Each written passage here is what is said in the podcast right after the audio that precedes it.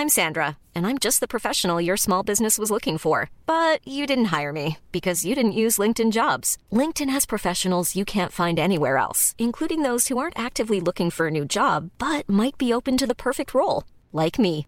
In a given month, over 70% of LinkedIn users don't visit other leading job sites. So if you're not looking on LinkedIn, you'll miss out on great candidates like Sandra. Start hiring professionals like a professional. Post your free job on linkedin.com/people today.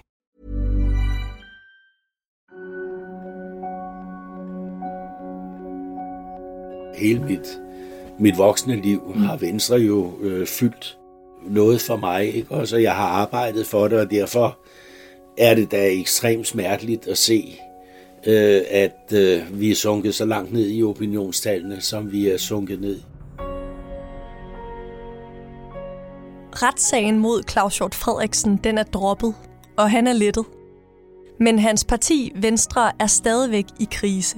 Og bare to dage efter anklagemyndighedens beslutning, der udkom en ny bog om Claus Hjorts liv i politik. Livvagten hedder den. Derfor er min kollega, Altingets journalist Malte Broen, taget til Humlebæk for at besøge Claus Hjort i hans fiskerhytte og høre, hvad han mener, der skal ske med det parti, han har været en del af i 50 år.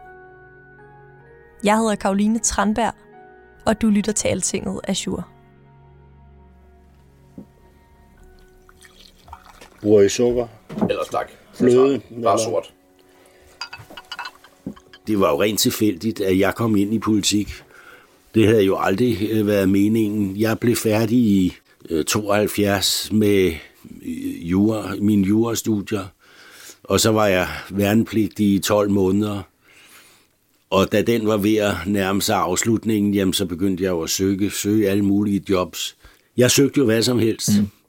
Og blandt andet søgte jeg et job i det, der hed øh, Landbrugsrådet. Det er det, der i dag hedder Fødevare og Landbrug.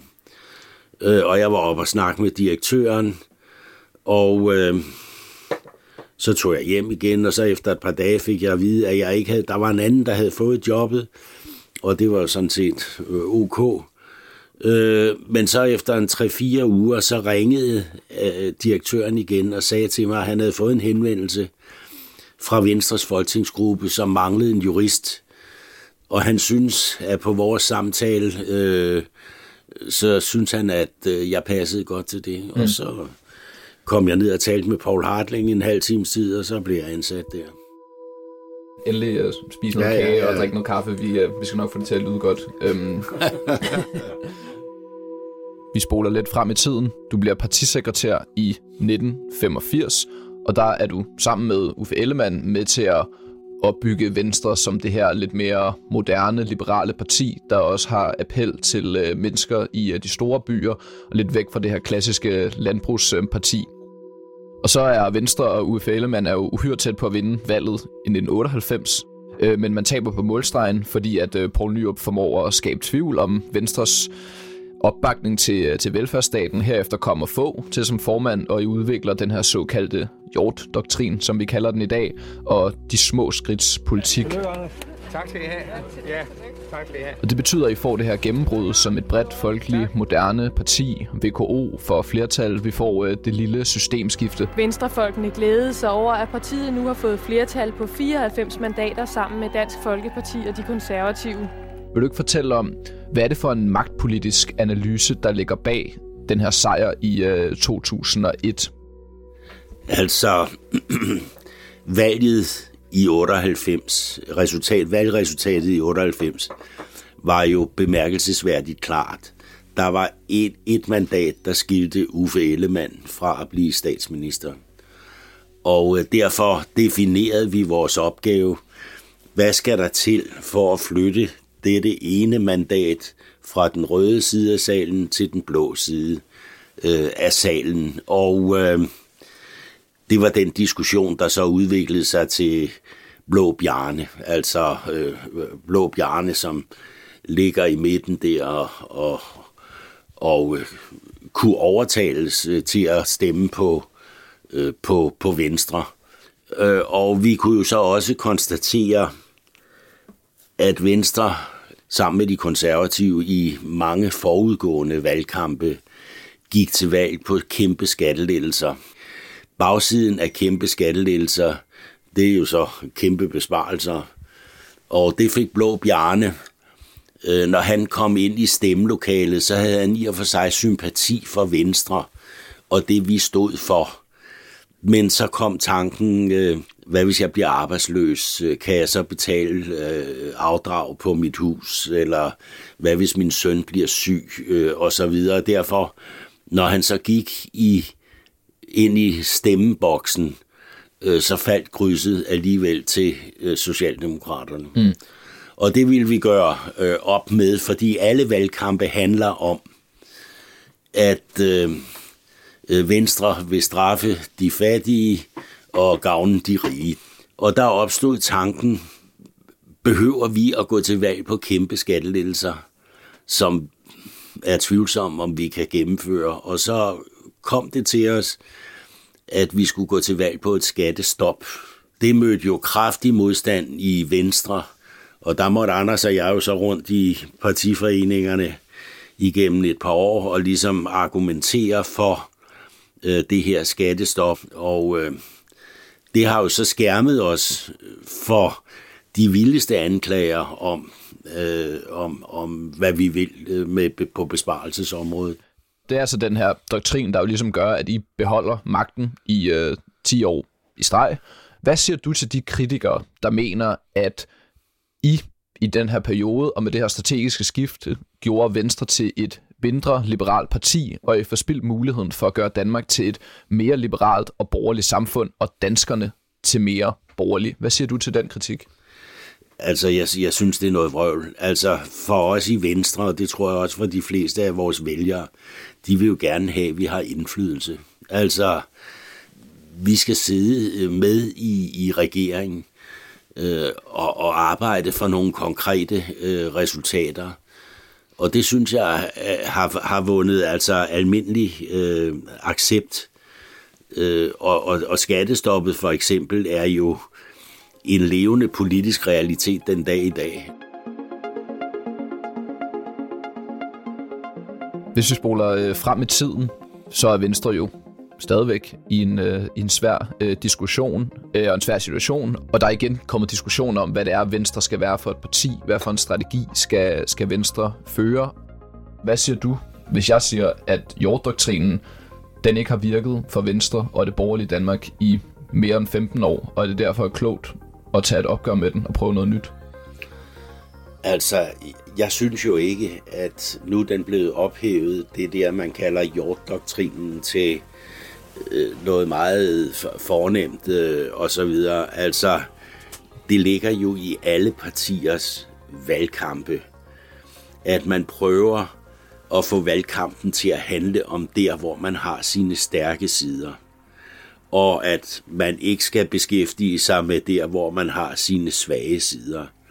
Øh, og det tror jeg, altså, det vil jeg tro, alle partier øh, efter, efterlever på en eller anden måde, fordi man kan sige, valgkampe, den der bestemmer eller fastsætter, hvad valgkampen skal handle om, har jo vundet øh, valgkampen, ikke også? Og hvis du tager Venstre, øh, så, så er vores stærke sider, øh, det er jo øh, økonomi, øh, det er udenrigspolitik, det er EU-politik, øh, at sikre de enkelte mennesker øh, større øh, råd, råderum.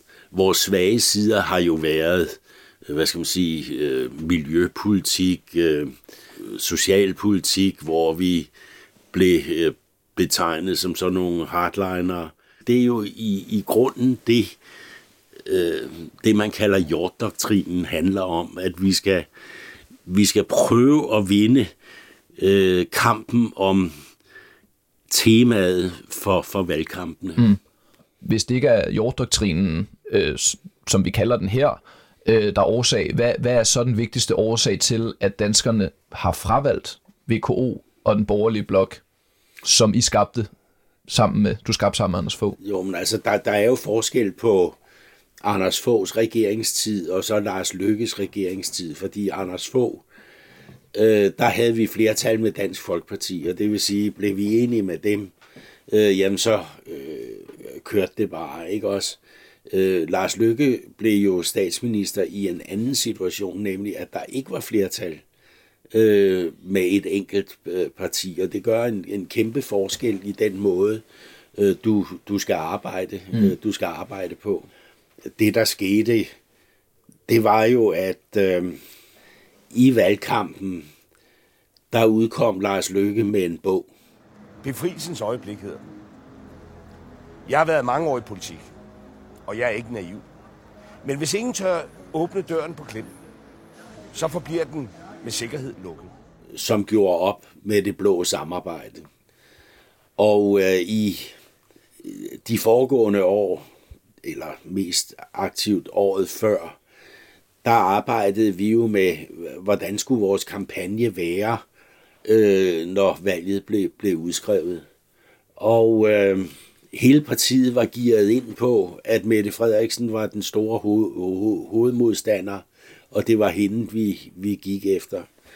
Så sker der det 10 dage før øh, valget, at så udkommer øh, Lars Lykkes øh, bog, og det efterlader partiet i, tror jeg godt man kan sige, i en choktilstand. Det skabte en voldsom bitterhed. Paradoxet i den valgkamp var jo, at øh, vi gik ni mandater frem. På trods af altså det her, det vil sige, øh, Lars ramte jo noget, øh, som var i gære, og vi havde jo diskuteret i valgkampen, eller før valget, hvad sker der med øh, den blå blok, hvis Rasmus Paludan kommer ind, hvis Claus Riskær kommer ind, hvis kristendemokraterne kommer ind, kan vi så ikke risikere at få et øh, totalt uarbejdsdygtigt øh, dygtigt øh, folketing? Og der diskuterede vi jo så, at i den situation burde man måske øh, sætte sig sammen, de gamle partier, altså Venstre, Konservative, Radikale og Socialdemokrater, øh, og så ligesom aftale et program for fire år, så man kunne komme, komme videre. Men nu blev valgresultatet jo solklar sejr for, for Mette Frederiksen og Socialdemokraterne, så det blev aldrig aktuelt. Man kan sige, Lars Løkke, der er ingen tvivl om, at han har været en kaotisk leder. Han har ikke forberedt sit parti godt nok på det her, med den grundlæggende analyse om, at Venstre var nødt til i et eller andet omfang at kotte båndene til det borgerlige Danmark og søge ind mod midten. Det havde han faktisk allerede ret i dengang. Nej, jeg synes ikke, han havde ret i den analyse. Altså, øh, fordi man kunne have klaret det på en helt anden måde ved at sige, at så måtte øh, nogle partier sætte sig sammen øh, i, i, i den situation. Men han gjorde det jo på en meget, meget håndfast måde og ligesom brød øh, forbindelserne til de blå partier, mm. og det var uklogt. Ja, tag noget kaffe.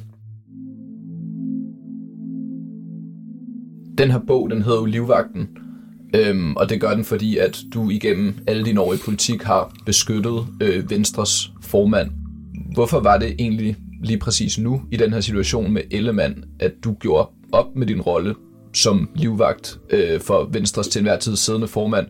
Hvorfor var det egentlig jo. ikke, at du gik ud og, og sagde, Ellemann har ret, vi skal have noget nyt, nu skal det jyske bagland til stille, jeg støtter Venstres formand?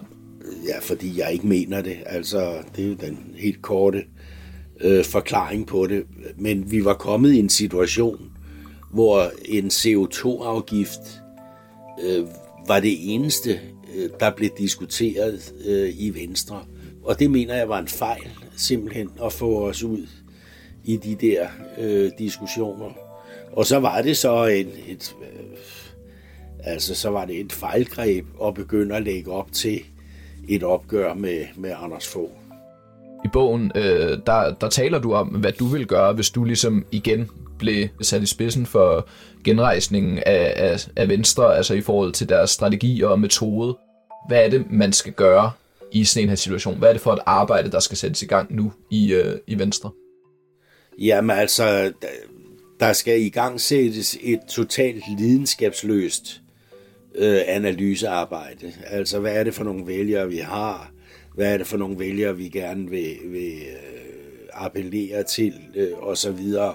Øh, så det vil jeg gøre. Altså, jeg vil jo samle sådan en kreds af... Øh, nu nævner du øh, Paul Madsen, ikke også? Altså, øh, Ekstrabladets tidligere chefredaktør. Det vil da være super at få ham ind og så sige hans hjertelige mening om, om hvad han synes, at Venstre skulle gøre. Sådan vil der jo være folk rundt omkring, som vi, vi kan lære, øh, som vi kan lære af. Mm. Øh, fordi man skal væk fra den der kammerat, altså at man lytter til, til kammeraterne.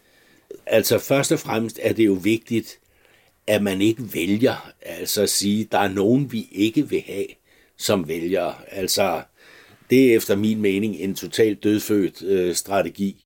Der, der er jo så mange partier i dag, at der findes jo ikke så mange politiske retninger, kan man sige, øh, med sådan nogle detalje ting. Altså, jeg mener, hvis man går ind på den melodi, så bestemmer man også, at man skal være et lille parti. Mm. Og det er jo den diskussion, der har været i Venstre. Altså vil vi gerne være det klare parti, der har de rigtige liberale øh, holdninger, eller vil vi godt prøve at være et lidt bredere parti, men med en liberal tilgang til tilværelsen?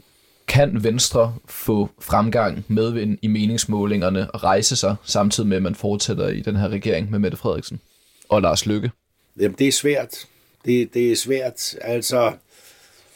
Og det var jo lidt det, vi arbejdede med tilbage i 80'erne, hvor Venstre var det lille parti i Slytters øh, regeringer. Og der kredsede vi jo meget om dengang, hvorfor skulle man egentlig stemme på Venstre?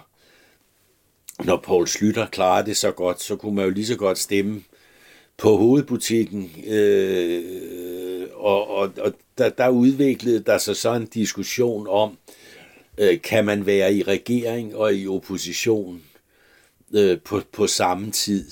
Men man er jo ligesom nødt til at, at finde ud af, hvor man ligesom kan markerer sig, så folk øh, får øje på, på Venstre.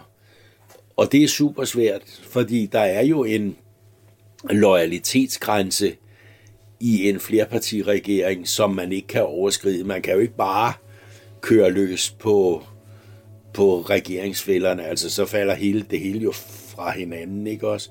Men man, man er nødt til at, at finde nogle af de der ting, og der kan man sige, der skal vi øh, øve os noget i øh, det, fordi man kan jo se, at Lars Løkke, han, han øh, føler sig jo rimelig fri til at markere øh, forskellige synspunkter, og det er Venstre så også nødt til at lære. Jeg har ikke flere spørgsmål, Claus. Tak for snakken. Selv tak. Det var alt, hvad vi havde til dig i Azure i dag. Bag dagens podcast, der står Malte Broen, Mads Aarhusen og mig. Jeg hedder Karoline Tranberg, og vi lyttes ved.